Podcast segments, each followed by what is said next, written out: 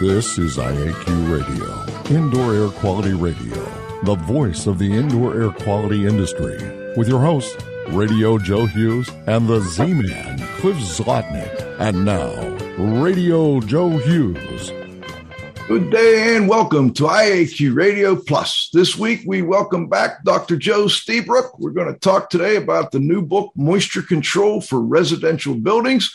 Our last show was a popular show on the life and times of the Dean of Building Science, our last live show, that is. We're back live this week with Dr. Lstiburek. Before we get started, let's thank our sponsors. They are the reason we can continue doing this show. Our marquee sponsor is Instascope at instascope.co. Our association sponsors are the American Industrial Hygiene Association at AIHA.org, the American Conference of Governmental Industrial Hygienists at ACGIH.org, the Cleaning Industry Research Institute at CIRIScience.org, the Indoor Air Quality Association at IAQA.org, the Restoration Industry Association at restorationindustry.org, the Institute for Inspection, Cleaning, and Restoration Certification at IICRC.org, and Healthy Buildings America 2021 at HB2021-America.org. Industry sponsors are AEML Laboratories at AEMLINC.com. Particles Plus at particlesplus.com. Grey Wolf Sensing Solutions at greywolfsensing.com. TSI Inc. at tsi.com. Sunbelt Rentals at sunbeltrentals.com. Aprilaire at april, A-I-R-E dot com. And Healthy Indoors Magazine at healthyindoors.com. And now you can win a cool prize. It's time for the IAQ Radio Trivia question. Be the first to correctly answer. Simply email your answer to C. Zlotnick at cs.com. Or if listening live, just text your answer from your computer. And now, here's the Z Man. Hello, everyone. I'm sorry to report there was no correct answer to our last trivia question, so we've decided to recycle it. The IAQ Radio trivia question for today, September 10, 2021, has been sponsored by TSI Inc., an industry leader in precision instrumentation for the monitoring of indoor air.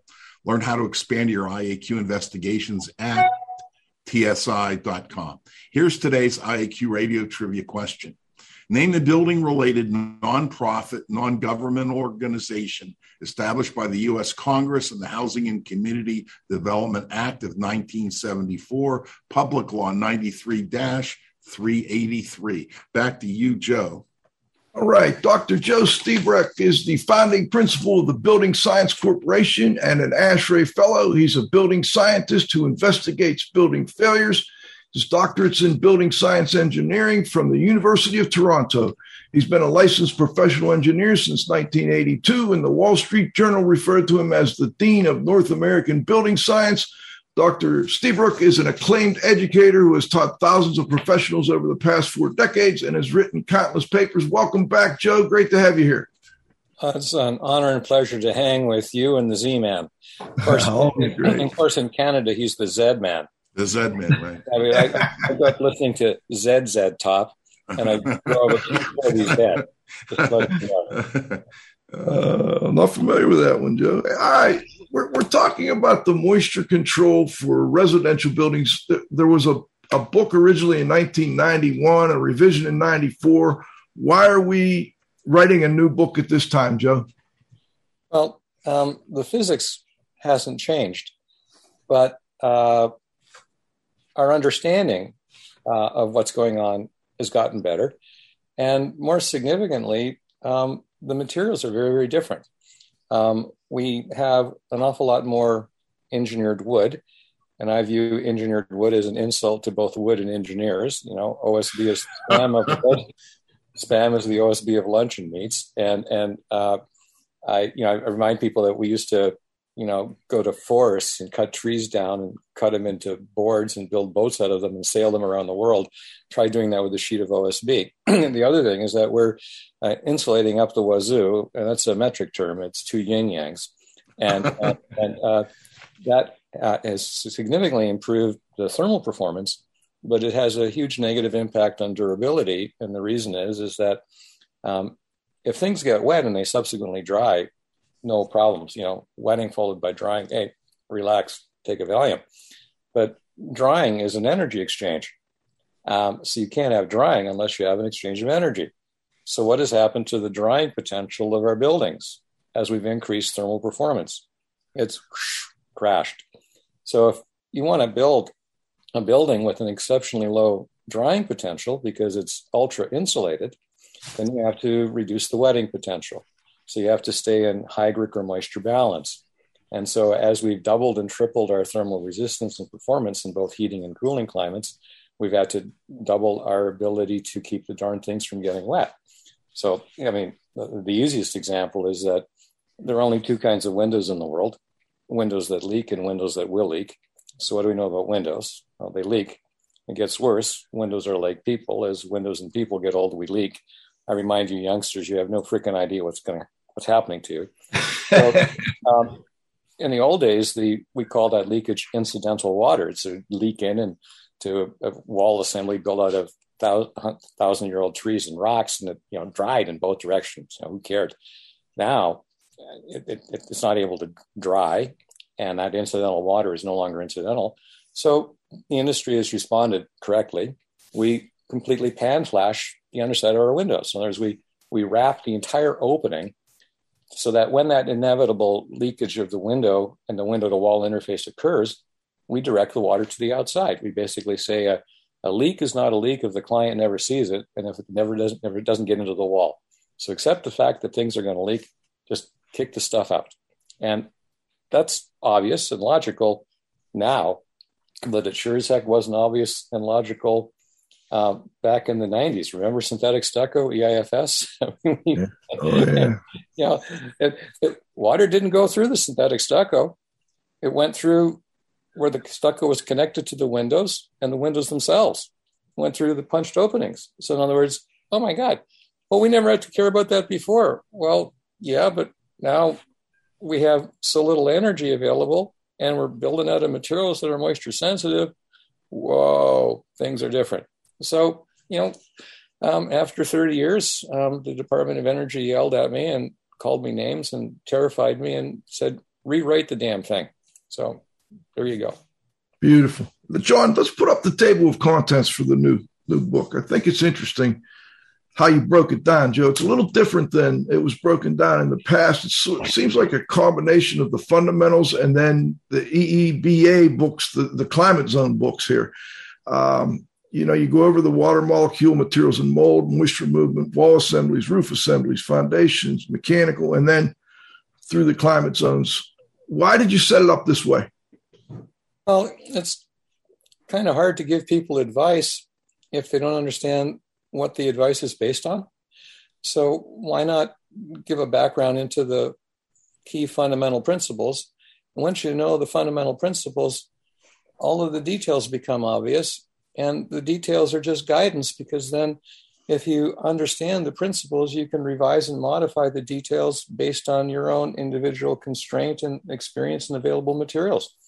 If you just say, here, do this, people are not going to know what they can change and what's important not to change. Um, so, that, you know, that's it's called wisdom. It happens when you get older. so, I, know, 30 years ago, I screwed it up. And so I'm fixing it. All right. So there you go. All right. Well, what you mentioned the most, what is the most important moisture concept or controlling moisture concept in residential construction? Well, except the fact that buildings are going to get wet and design them to dry. We, we got the focus wrong um, before.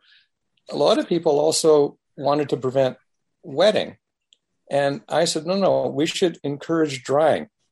In other words, the focus should be more on drying than on just the prevention of wetting, because a lot of the concepts on the prevention of wetting prevent drying.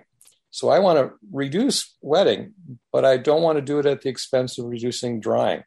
And that it only took a you know a decade or two for me to like, geez, you're an idiot. You know, it, you know, it's a balance. You know, wetting and drying. And so, I mean, the fundamental principle is is when the rate of wetting exceeds the rate of drying, you have accumulation. And you don't get into trouble until the quantity of accumulated moisture exceeds the moisture storage capacity of the material system or assembly.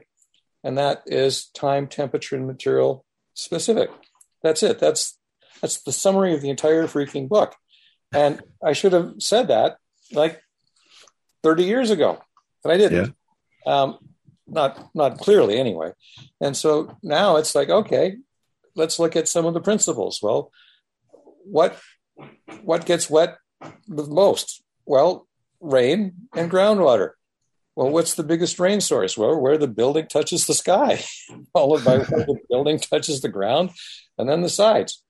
You know, if you can't handle the rain above grade and the groundwater below grade, give up. Then you worry about air.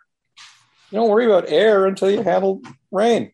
Then you don't worry about vapor until you've handled air. You know, that's the order. You know, do the important stuff first. So I, I, have, I have, a lot of lot of fun. I got uh, invited to um, uh, ABA, the Air Barrier Association of America, and and I was a keynoter. They, by the way, they not invited me back. I mean, maybe they didn't like my humor, but I said, why would you a name yourself after a bad Swedish musical group?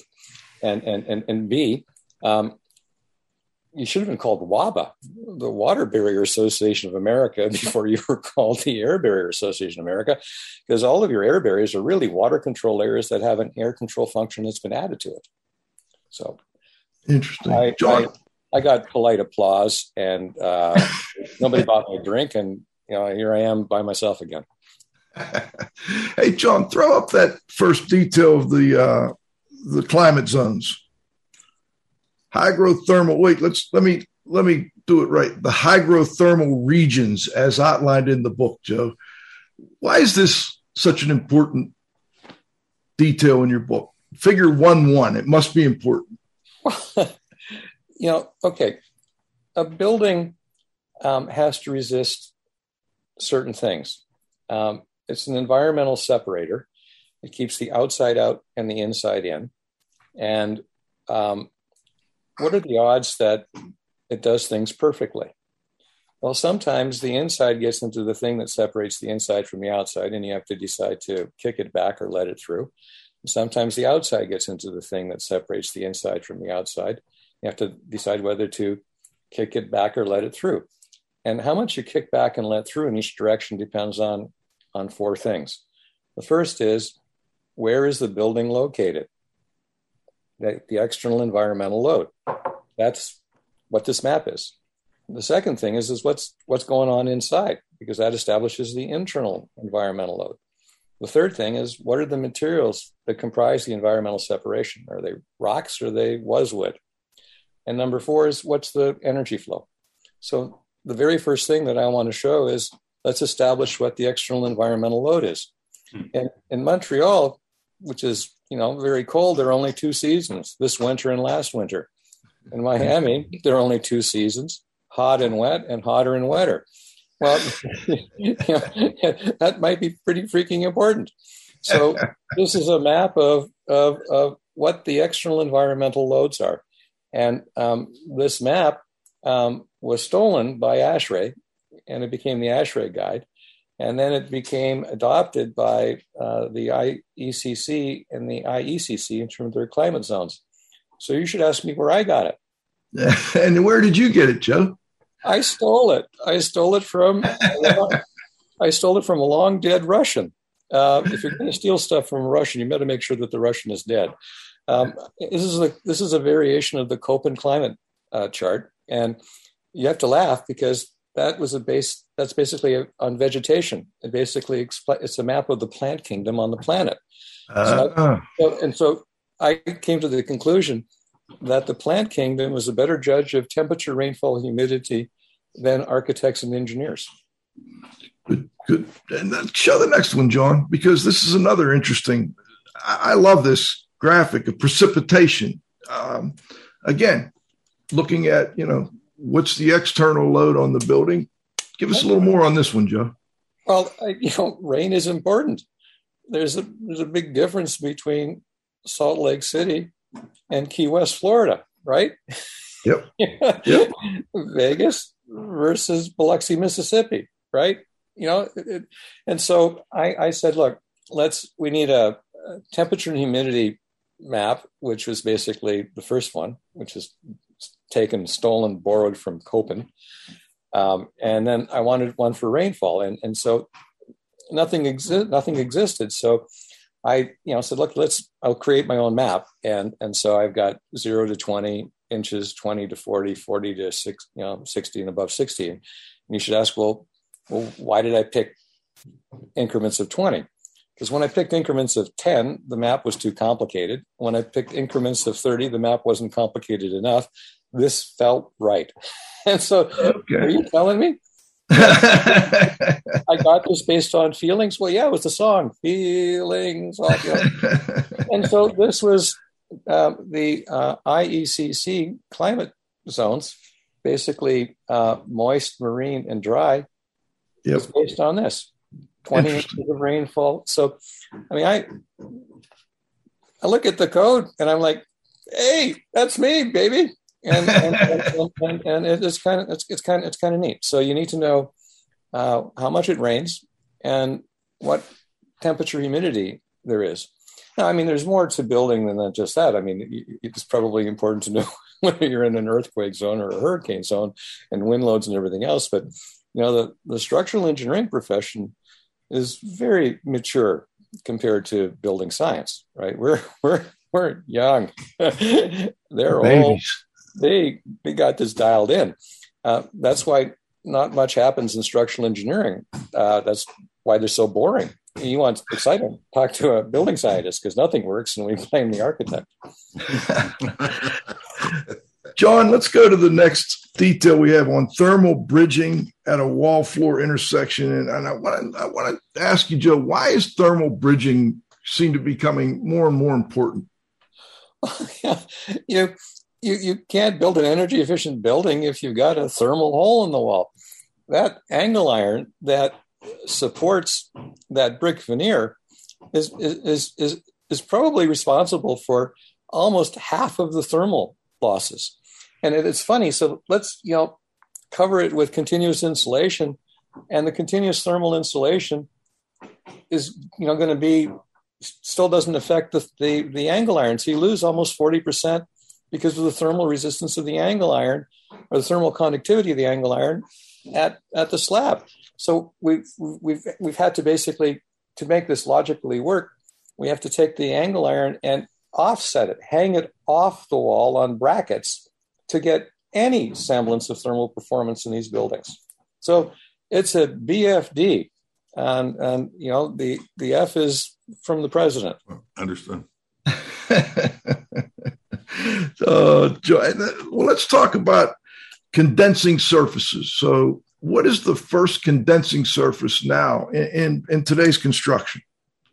Well, all right. It's always it has always been, and it always will be, the back of the sheathing. And I, I, I, I, I laugh hysterically when people say, "Well, we're going to do a dew point calculation," and I'm saying, "Well, why? Well, we want to know where the dew point location is. Well, we always know where it is. It's on the back side of the damn sheathing."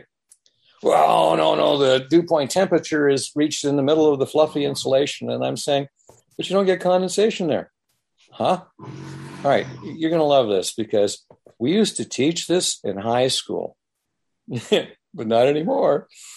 If I have one pound of water and I want to change it one Fahrenheit degree, I have to add or subtract one British thermal unit, one BTU, right? Duh. Yep. Well, wait for this. Do you realize that you can have one pound of water at 32 degrees Fahrenheit and one pound of solid water or ice at 32 degrees Fahrenheit. Isn't that remarkable? And to change one pound of liquid water into one pound of solid water at 32 degrees requires you to remove over 100 BTUs. Hmm. Whoa. Now it gets even interesting. So I have one pound of water in the vapor form, and I want to change it into one pound of water in the liquid form. I have to remove almost a thousand BTUs. Wow.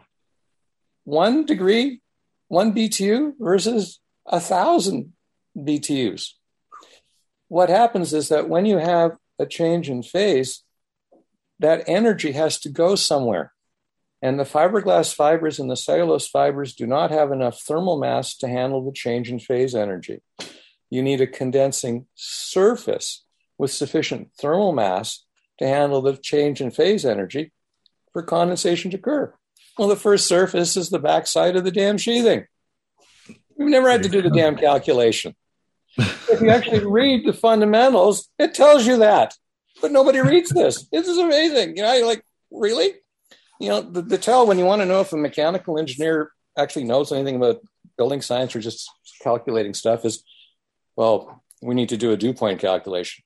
In which case, you know, smile politely and look for somebody else. Wow.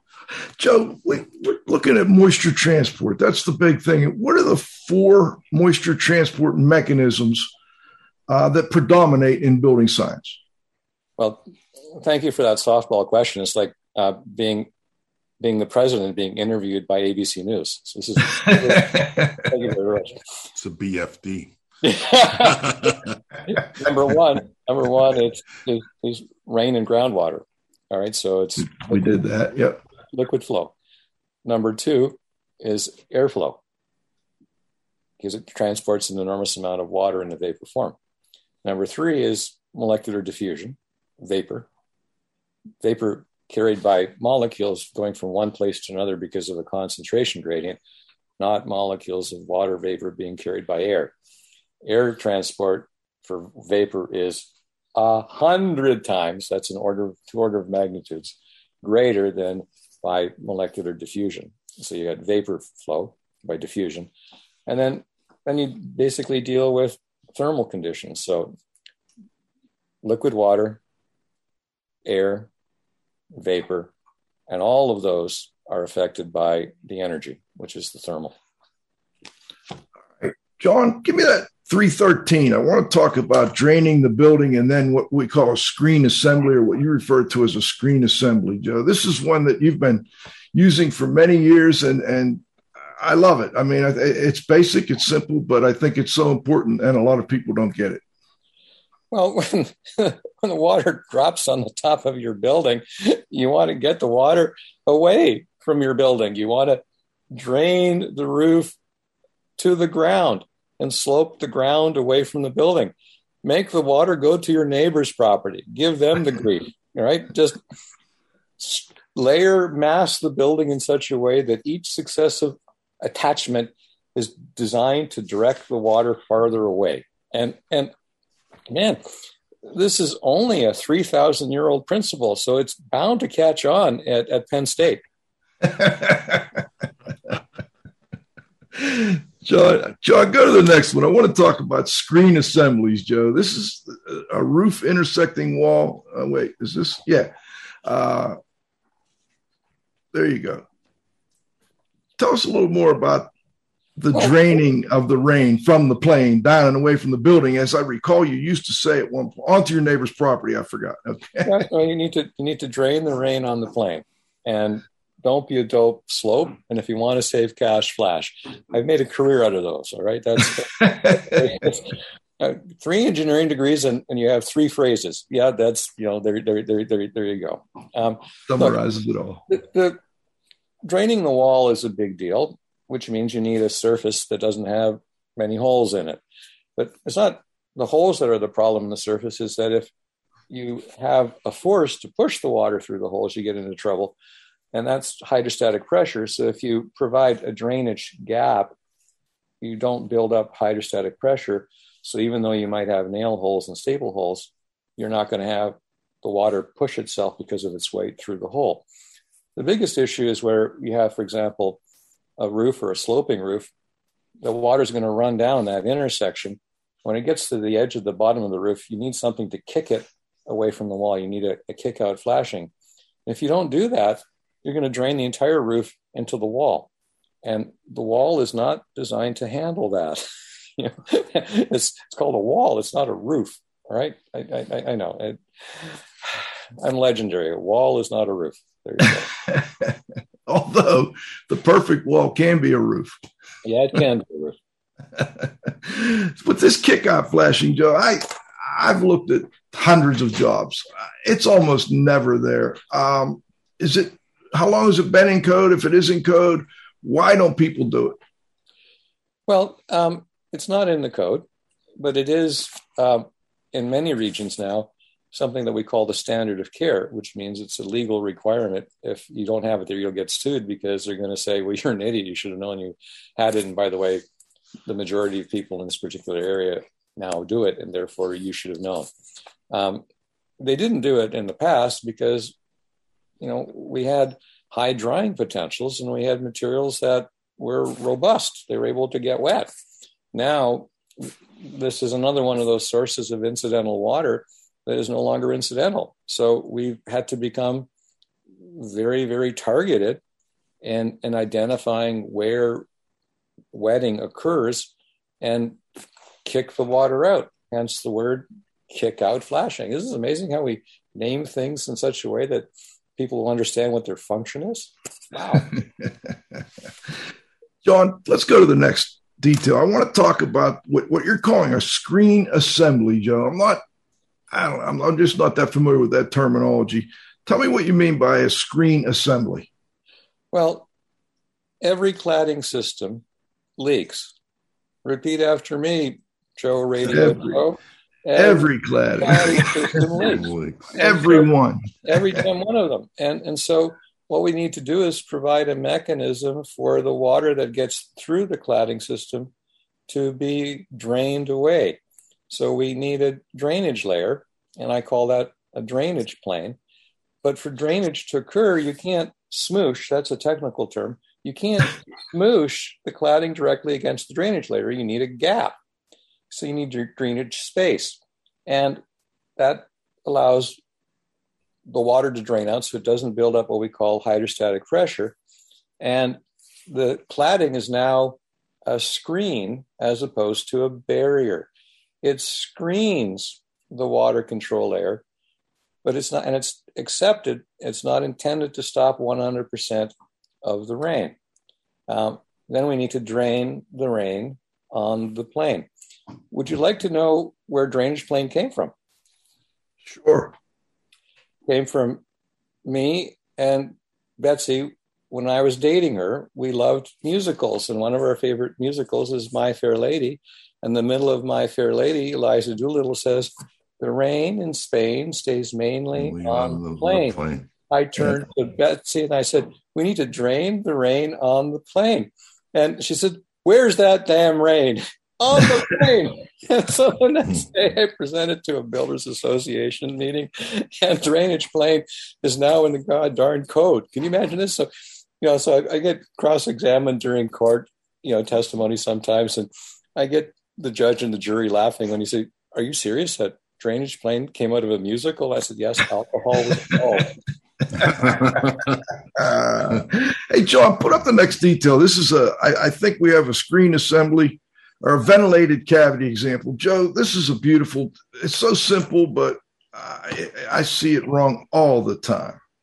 Well, I mean, here, here's the the big deal with uh, with with with brick when it rains on brick, the brick gets wet. That's why we call it a, a reservoir cladding. See, it you, you have to think of it as a moisture capacitor that is charged during a rain event. Then, when the sun beats down on that brick, the water in the brick increases in temperature. And the water is going to want to go from warm to cold. So some of the water in the brick is going to evaporate to the outside, but a whole bunch of it is going to be pushed to the inside. And that's why we need a moving stream of air behind it to intercept that inwardly driven water vapor. It's called solar driven moisture. So we want to back ventilate reservoir claddings. Bada bing, bada boom. That's a, the New Jersey version of, of ventilated cladding. Joe, we run into these all the time that were done in the 50s, 60s, and the bricks right up against the exterior sheathing. It's uh, there's no uh, there, there's no air outlet or air inlet as you have it described here, which is actually I think you've added that recently. That nice little detail there with the uh, blue arrows. Um, people obviously aren't going to tear off all the brick in many cases. What's the fix, or at least an attempt at a fix when we run into this and they've got the landscaping up over the bottom of the brick? There's no weep holes, um, the bricks right next to the exterior cladding. How do we fix that? Well, you do what the Romans did. They stuccoed it. They reduced, uh, the, ah. they reduced the water absorption. Well, I don't like putting stucco over brick. Well, okay, well then paint the brick to reduce its water absorption. I don't like the color of the paint. Well, then use a you know silane or siloxane, which is basically a, a transparent water reducing agent to reduce basically the water absorption to reduce the reservoir. We have options, Joe. Really. Well, would you ever recommend actually putting in some weep holes and just you know trying to air it out that way? Well, I, I call that faith based ventilation. All right. I got you. Hey, Joe, we're going to stop. We're going to thank our sponsors here real quick. When we come back, I want to talk about these water control layers in a little more detail. So we'll be back in 90 seconds with Dr. Joe Lstiburek. our marquee sponsor, Instascope. More jobs done faster with the future of IAQ assessment technology unlimited samples, instant results, and cloud based data at instascope.co. Our association sponsors are AIHA, Healthy Workplaces, A Healthier World at AIHA.org. ACGIH, Advancing Careers of Professionals in Environmental Health, Industrial Hygiene, and Safety, interested in defining their science at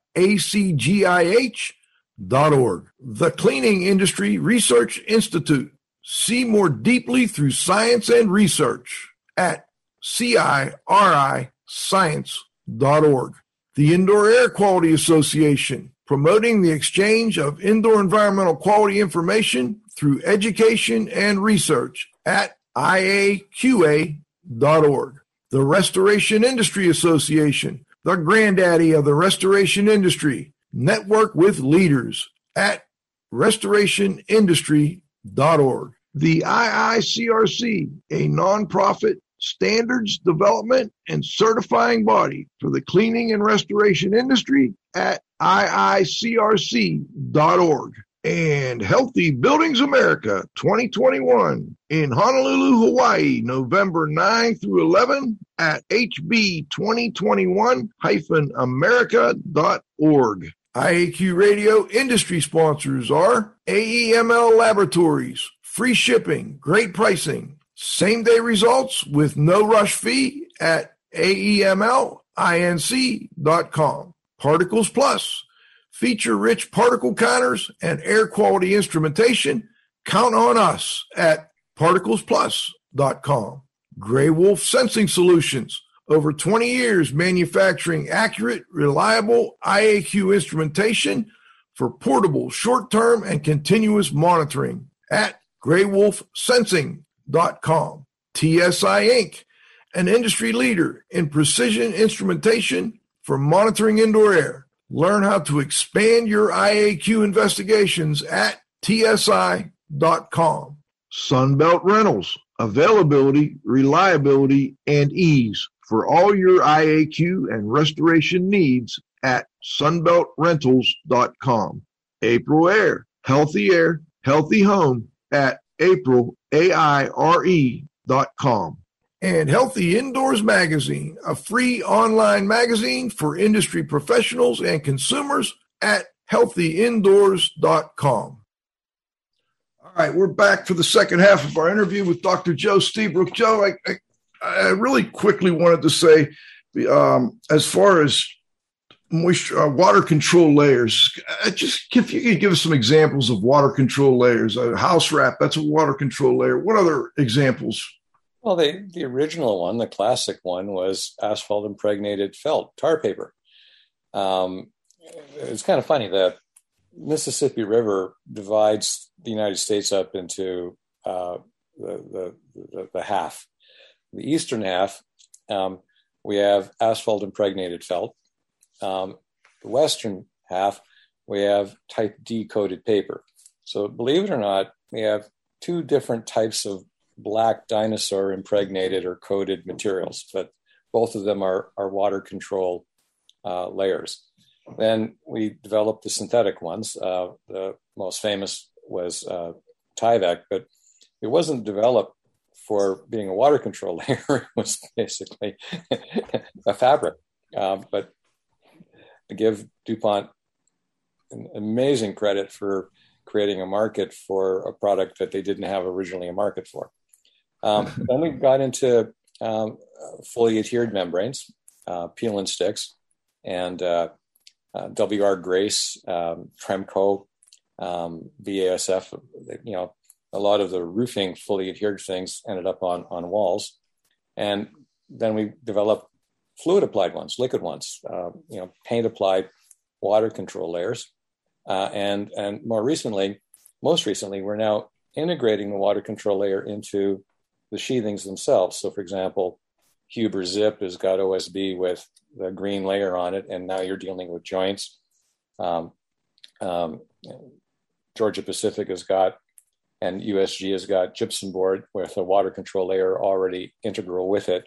So now you're just mm-hmm. dealing with joints. So all of those are are water control layers. We went from mechanically attached to fully adhered to fluid applied to now integral. And that process took, I don't know, a century and a half. Wow. Interesting. Hey, let's, um, Cliff, before I go, do you want to jump in here? Yeah, we have a couple of text questions, Joe, that I'd like to, to post to you. Uh, the first one is I was asked to ask you about magnesium oxide and other alternative materials like Faswall and Durisol ICFs, which seem to handle moisture more effectively. Do such flow through vapor permeable materials have benefit and a future? Um, magnesium oxide board has a history of being extremely unreliable because of acidity. And we had tens of thousands of square feet of roof failing. Um, I believe that the Germans and the Irish have figured out how to deal with the chemistry, um, but it's still you need to be careful. Um, I now that I've qualified for Medicare, I'm very conservative. in terms of uh, the flow through materials, in terms of um, vapor flow, for example, um, you don't want to be too vapor open. You want to you want to you know be Goldilocks, not too hot, not too cold, just right. Not too vapor open, not too vapor closed, just right. Because if you are too vapor open, you will have inwardly driven moisture, and if you are too vapor open, you will have outwardly driven moisture, and um, you might want to slow things down, not stop them. So I'm a, I'm a, let's slow down a little bit and, you know, not whoosh, let's, you know, that's an old guy talking to you. All right. Okay. Well, the second question is I was asked to query you about something called buffalo pelt and uh, where fur should be put and so on and so forth. So I have no idea where that came from. All right. I used to tell jokes one 35, 40 years ago when I first started and about, you know,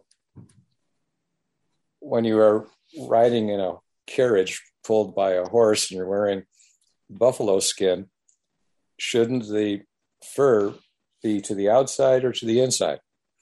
And so the short answer is is that from the you know fundamental principles, you should have the skin on the outside and the fur on the in- inside. And the, the, the, punchline of the joke was the, the guy driving the, the, the carriage says, "Well, wow, I'm just shocked that you know all those buffalo I had it wrong for all these years." Isn't that the truth, Joe? Going back to the uh, the vapor control, it seems to me that kraft face fiberglass insulation was ahead of its time and didn't know it, um, or did they know it? I am not sure. I've been asking that question uh, over many drinks with many of the old people, who a lot of them are now dying on me, and I, I, I you know, I'm, I'm, running out of people, old people, to ask that question. So the kraft facing is was what we call the first generation smart vapor retarder. It changed its vapor transmission with relative humidity. So, for example, under a dry cup test, uh, it's one perm. Under a wet cup test, it's almost it's almost 20 perms. So it's like a, a valve that opens and closes with respect to relative humidity. And the question is, is did they know that? And um, some lot, some of the old people did know that, but I don't think it was designed that way. In other words, was an accidental byproduct that turned out to be quite spectacular, or an accidental an, an accidental property that people didn't know when they first made it, but when we began to figure out how things were working, it was like, oh wow, this is absolutely awesome.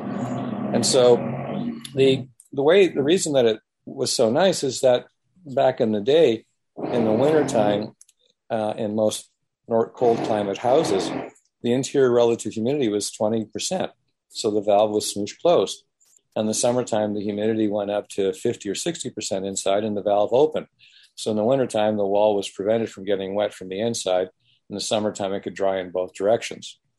Well, the kraft facing is no longer a good idea because we're significantly increasing the interior moisture level in the houses in the wintertime. So we're uh-huh. basically uh-huh. prying open the valve all the time. So we needed to to shift the hook or the inflection point farther to the humid, humid side. And so we now have the second and third generation smart membranes, which um, are vapor closed until you get to 50 or 60% relative humidity, and then they open up.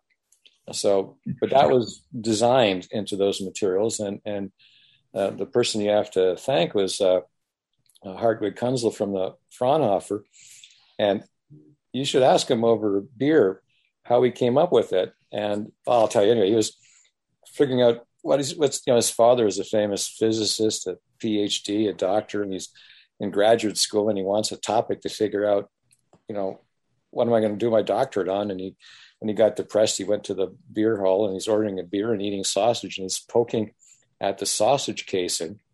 And he's noticing that on one side of the sausage casing, there's bubbles over there. And on the other side of the sausage casing, there's bubbles over there. And he wanted to know why. And that turned into his doctoral dissertation. And that turned into the first smart membrane. And so when you look at Intello and membrane, the original derivation was a sausage casing in Germany. Think about sausage casings. That's interesting. I'm glad I asked that, Joe. Uh, let's let's go. I want to I want to real quickly look at pan flashing pan flashing approaches 323, John. Uh, this is another thing that, like you said earlier, it wasn't maybe as important in older construction as it is today. Can you quickly run through the approaches here, and then then I'd like to go to the uh, drained window and door openings. Well, um, basically, what we have here is that we're creating this under window uh, gutter. Um, the most recent addition to this, there should have been there should be a fourth uh, uh, piece, and that is uh, fluid applied, right? Mm.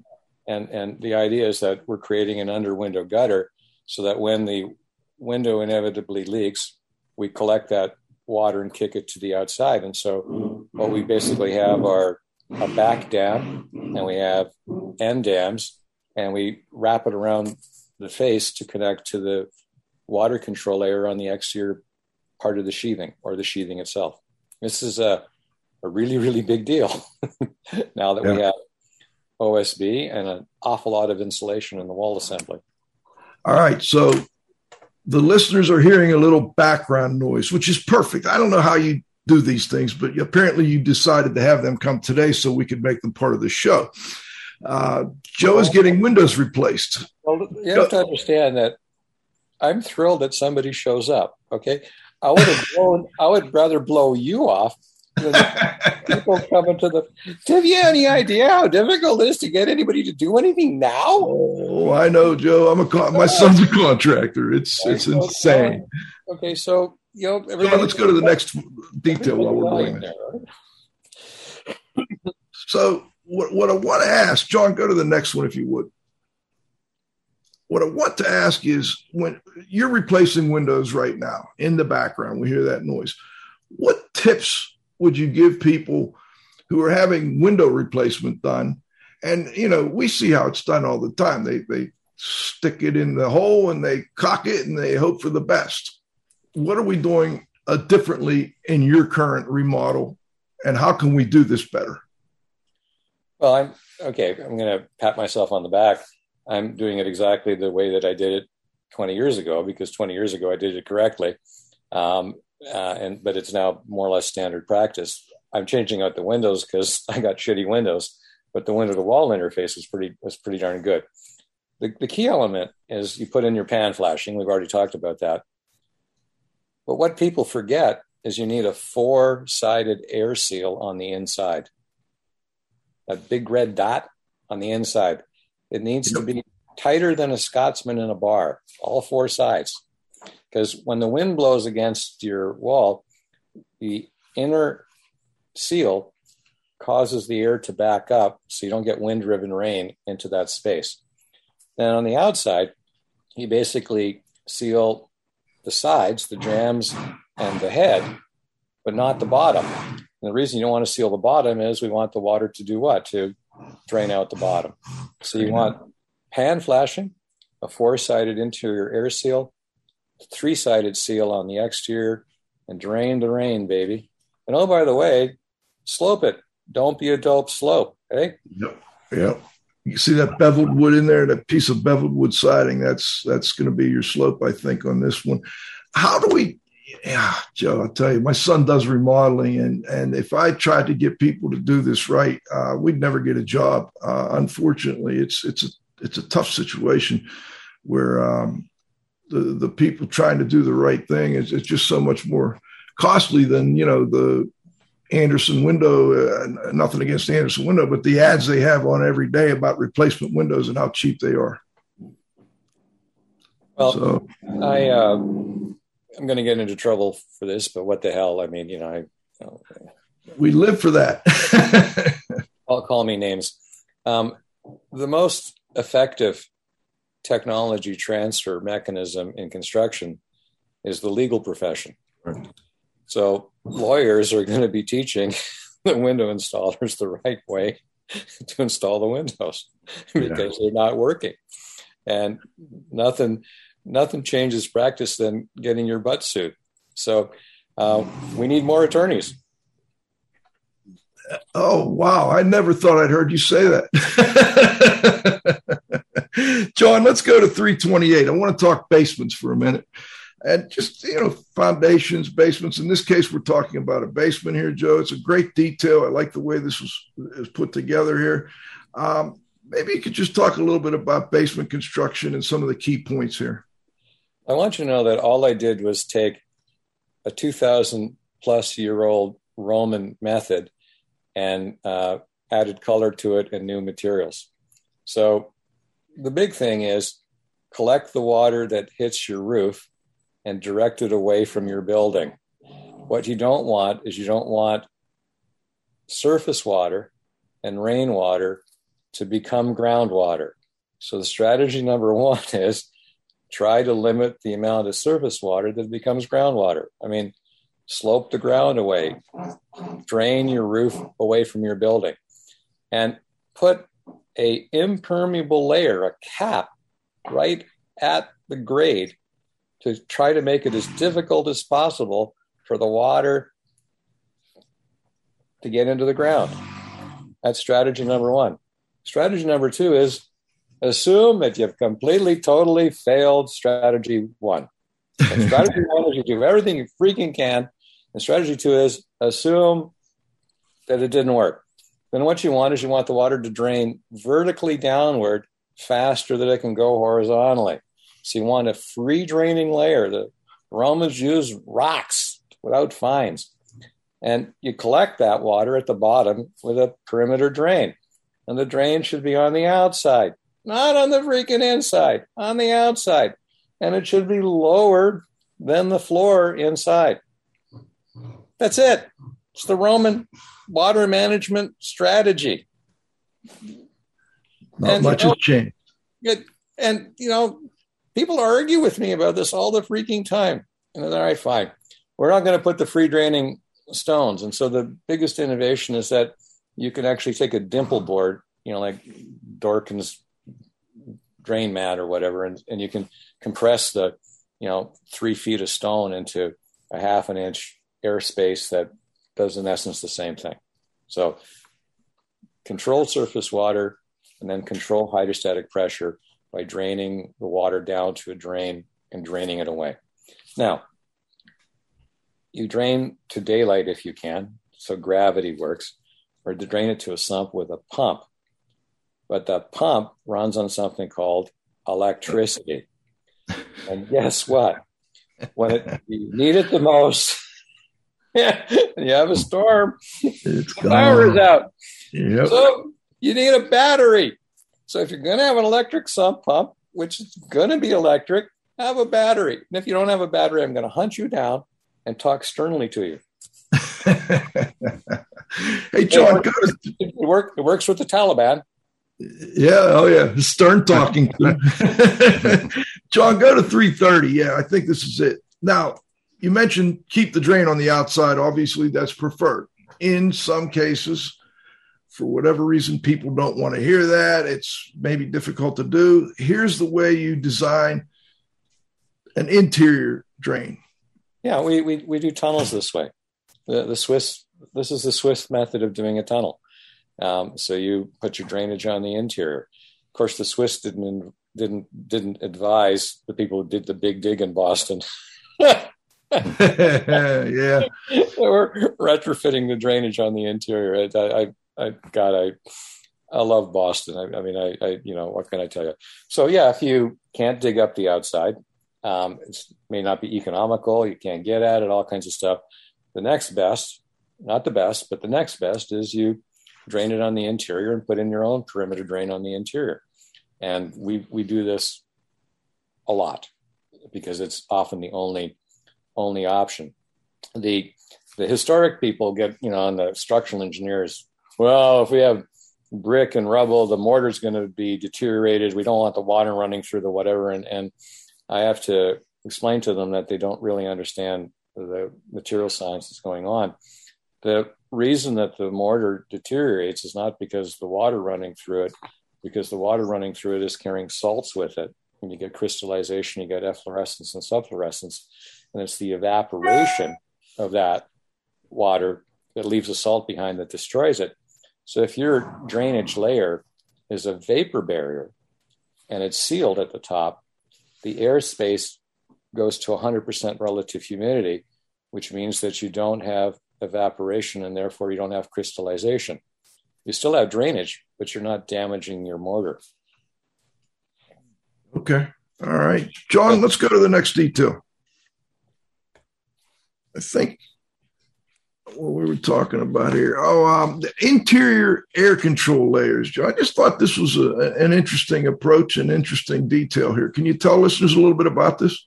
Well, I, in 82, 83, 84, when I was up in Canada, you know, you had a, a cult running construction education. It was the, the cult of polyethylene, where they wanted to wrap everything in a plastic condom and have it an air barrier and vapor barrier, and I was going to rot. And so I said, why don't we have a drywall condom as opposed to a plastic polyethylene condom?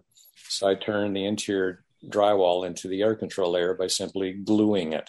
So the red lines are caulking and sealant that turned the drywall into the air control layer, and that was my became my master's dissertation, my first real big contribution to the industry, which was the airtight drywall approach. Now, having the air barrier on the inside of the framing is not as good as having it on the outside. But having a rigid air barrier on the inside that's semi vapor permeable is better than having a plastic sheet that's completely vapor closed. So this is an improvement over poly, but it's not as good as putting, you know, your your air control on the outside in the form of your gypsum board with paint on it or Huber zip, and covering that with continuous insulation, or having an inch and a half of Dow styrofoam taped, and all of the air barriers approaches on the outside are way better than any of the air barriers uh, approaches on the inside. This one was better than poly, but not as good as everything else.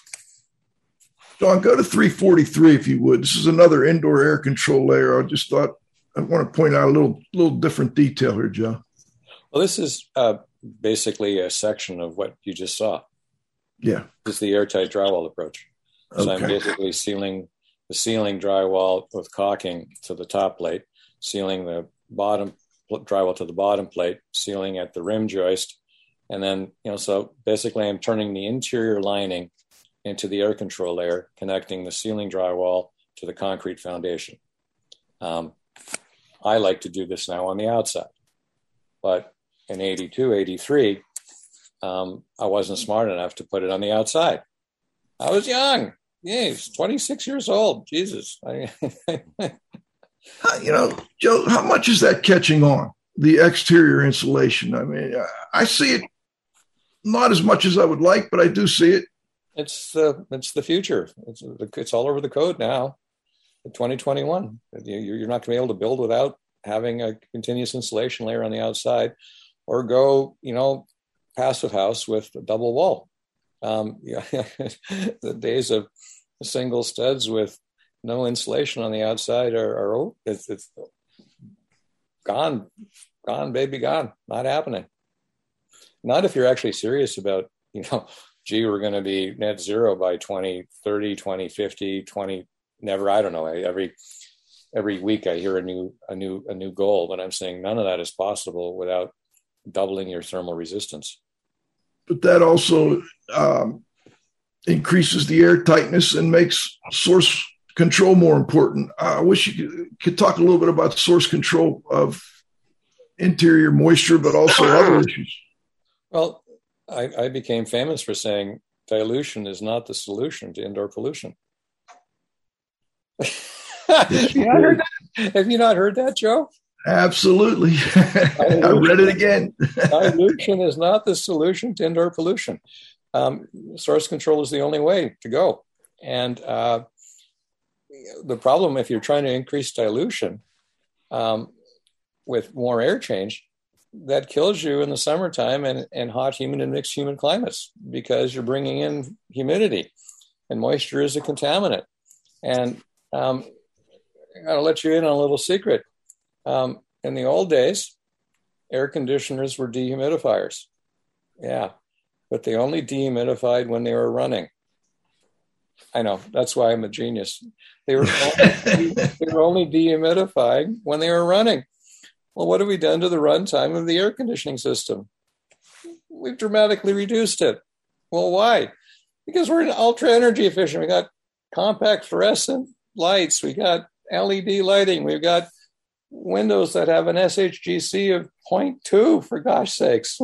we got insulation in our wall. I mean, it's like, and now they don't run. And so let's bring in more air. Well, what does that do? Yeah, yeah. You, you, need a dehumidifier. And so, I mean, I ASHRAE 62.2 hates me because I tell them that they're overventilating. I said, build tight, overventilate right.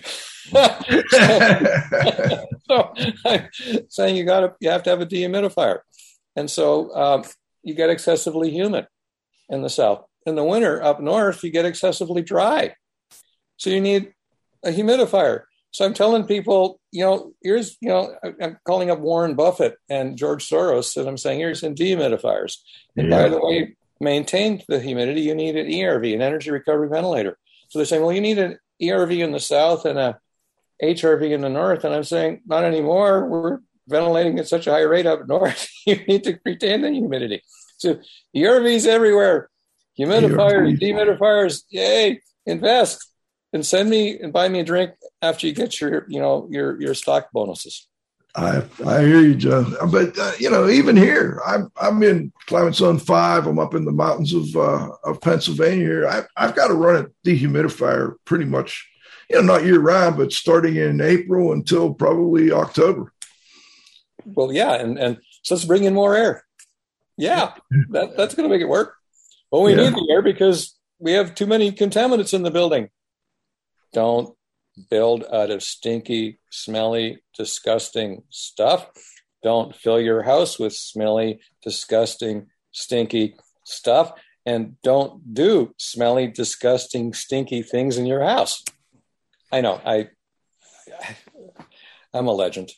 You've made a lot of money pointing out the obvious over the years. well, okay, I, I was I was I was taught by legends and and I um, unfortunately most of them have, have, passed. They adopted a young snotty bratty nosed kid and and tried to keep him out of trouble and and and I I try to do the same with youngsters now myself. I it's called paying it forward because of how they looked after me and the old old ones basically said source control for the building ventilation only for people so you ventilate for the odors generated by people, and everything else is source control.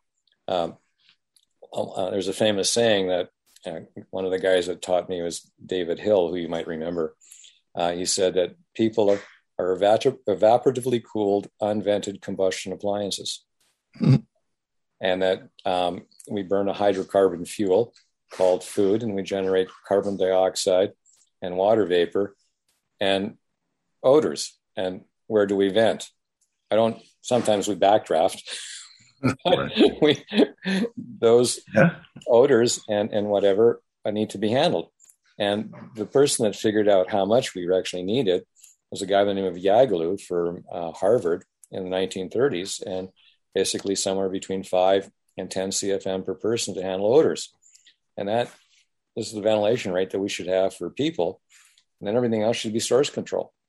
And uh, well, believe it or not, um, that was taught to me 82, 83, 84, and we still don't get it. I mean, you know, now with COVID, they're talking about doubling the ventilation rate and increasing the interior humidity. Man, I'm never going to be able to retire. John, let's go to the roundup.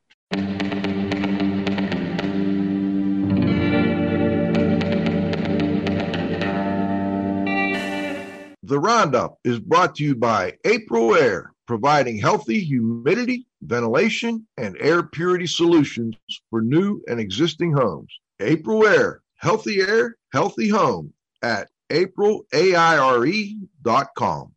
It's like we're going to make Aprilaire a very successful business, Joe. the way, they're actually nice people too. I mean, uh, it's nice to have a company that does good stuff that's also the people in it are are nice. I struggle sometimes where i don't like the people but i like the product. So you know i just suck it up you know. Suck it up and use that product. Cliff let me turn it over to you. Final thoughts final questions? Oh just a final comment. Uh thank joe thank you for for joining us. It was another great show uh, and memorable and, and you are a legend uh, one update uh, Healthy Buildings 2021 has been moved to January 18 through 20, 2022. Still in Honolulu, right? Yeah, it's yes, still sir. in Hawaii, but the government wouldn't allow an event that size. So it's yep. just been moved back a little. Yep. Good stuff. Um, Joe, before we go, final thoughts. Uh, by the way, for the listeners, I, we just scratched the surface of the book here. I tried to get through some of the key points in the first three chapters. I didn't even get to touch on HVAC, although Joe, you brought it in real nicely with uh, some of the discussion about you know how how little it runs anymore. Any final thoughts for our listeners? Yeah, don't don't let the COVID stuff freak you out. There'll be some good coming out of it. So, for example, I really believe that uh, four or five air changes per hour in a room with air that's filtered with the MERV 13, MERV, MERV 14 filter is a smart play. You can get rid of the nasty stuff with filtration without having to bring in a whole bunch of outside air. All right, so we can do that. We can do that now. The concern that I have is, you know, people are are going to crank up the humidity, and a lot of the buildings are not going to be able to take it. And so my advice is do the lesson that we learned with the commercial buildings 25, 30 years ago, where we control the interior humidity based on outside temperature. So when the outside temperature drops below 20 degrees, for example, we reduce the interior humidity accordingly based on what the building itself can handle. So we don't simply say it's going to be 45% relative humidity all winter. It might be 45% relative humidity for half of the winter. The other half of the winter, we're going to control it based on the outside temperature. And I think that's going to be the way that we're going to be able to not destroy our buildings while we're dealing with the humidificate with the humidity and everything else. So that's my message. Now, um, I've not been invited to share this with anybody. so, I'm, summer camp next year, April or August 1st, 2nd, and 3rd. I'm going to share this with 500 people over beer and barbecue, and you're going to be our cult. You'll be the cultists to tell people that you don't overventilate, don't overhumidify, but overfilter. Great stuff, Joe. Thanks again for joining us. We always appreciate it and uh, hope all's well up your neck of the woods and looking forward to next year's summer camp. Two thumbs up, guys. Thank you. All right. Thank you, Joe Lstiburek, for joining us. Dr. Joe, thanks to our guest this week. Also to the Z Man, Cliff Zlotnik, for his help as always. To John, you got to have faith at the controls. Most importantly, our growing group of loyal listeners. Hey, next week we got Paula Schenck on. We're going to talk about uh, from the University of Connecticut. We're going to talk a little bit more about COVID. So please come back and join us next Friday at noon for the next episode of IAQ Radio Plus. For IAQ Radio, I'm Spike Reel saying thanks for listening.